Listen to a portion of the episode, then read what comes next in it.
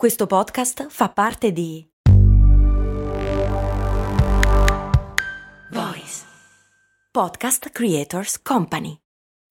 When you need mealtime inspiration, it's worth shopping Kroger, where you'll find over 30,000 mouthwatering choices that excite your inner foodie. And no matter what tasty choice you make, you'll enjoy our everyday low prices, plus extra ways to save, like digital coupons worth over $600 each week. You can also save up to $1 off per gallon at the pump with fuel points. More savings and more inspiring flavors make shopping Kroger worth it every time. Kroger, fresh for everyone. Fuel restrictions apply.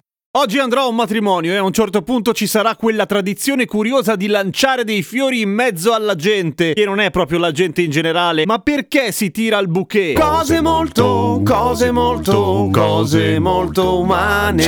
Beh, innanzitutto perché se la sposa tirasse, che ne so, un tavolino farebbe una strage, oltretutto si fa una certa fatica, a meno che non sia un tavolino molto leggero, però comunque non è questo il caso. Come mai si tira il bouquet? Come sempre è una di quelle tradizioni bizzarre che si tramanda di matrimonio in matrimonio, di generazione generazione in generazione di programma TV di scarsa qualità in programma TV di scarsa qualità, ma da dove origina non si sa. Però la teoria più quella più credibile alla fine è che il bouquet intanto era il regalo l'ultimo regalo del fidanzato alla sposa il giorno prima, per cui nel, lancia- nel cedere il bouquet la sposa fondamentalmente lanciava un messaggio, vuol dire adesso fatti tu il mio sposo. No, voleva dire adesso anche voi potete sposare, cioè non sono più fidanzata, adesso sono sono sposata, sono una moglie, quindi questa roba che rappresentava l'ultimo gesto di fidanzamento non fa più per me. Ma ovviamente questa cosa non funziona più perché intanto il bouquet di solito se lo sceglie la sposa perché deve essere coordinato all'abito, l'abito se lo sceglie la sposa, per cui il bouquet se lo compra da sola e oltretutto c'è anche quella roba lì che lo sposo non vede la sposa sino al giorno del matrimonio, dal giorno prima perché sennò porta sfigbo, anche questa è una di quelle origini curiose. Per cui il bouquet non glielo porta più lui. In teoria glielo poteva far recapitare, così funziona funzionava. Ma poi se è zitto Ramon dei colori sbagliati e non si addice all'abito, praticamente si divorzia prima di sposarsi ed è un macello. Per cui è giusto che la sposa o lo sposo, a seconda de- ovviamente delle combinazioni, perché qua stiamo facendo, stiamo parlando del matrimonio tradizionale, uomo-donna, ma può essere donna-donna, uomo-uomo. E in quel caso, ovviamente, chi regala cosa a chi lo si decide di volta in volta ed è anche, se vuoi, più divertente perché si può fare un po' il cazzo che ti pare. Ora, a un certo punto c'è questo momento in cui la sposa lancia il bouquet alle spalle. Perché alle spalle? Perché l'idea è che non vede, non fa favoritismi fra le sue amiche e lo, beh, lo tira a caso e alla fine vince la più alta e di solito anche la più assatanata, quella che è disposta a fare più strage a prendere il bouquet. Però può essere anche che la sposa lo lanci a caso in mezzo alle persone di ambo sessi e chi se ne frega. È divertente anche così. Secondo me sarebbe ancora più bello se durante il lancio del bouquet invece di usare musiche mielose si usasse una musica adatta al pogo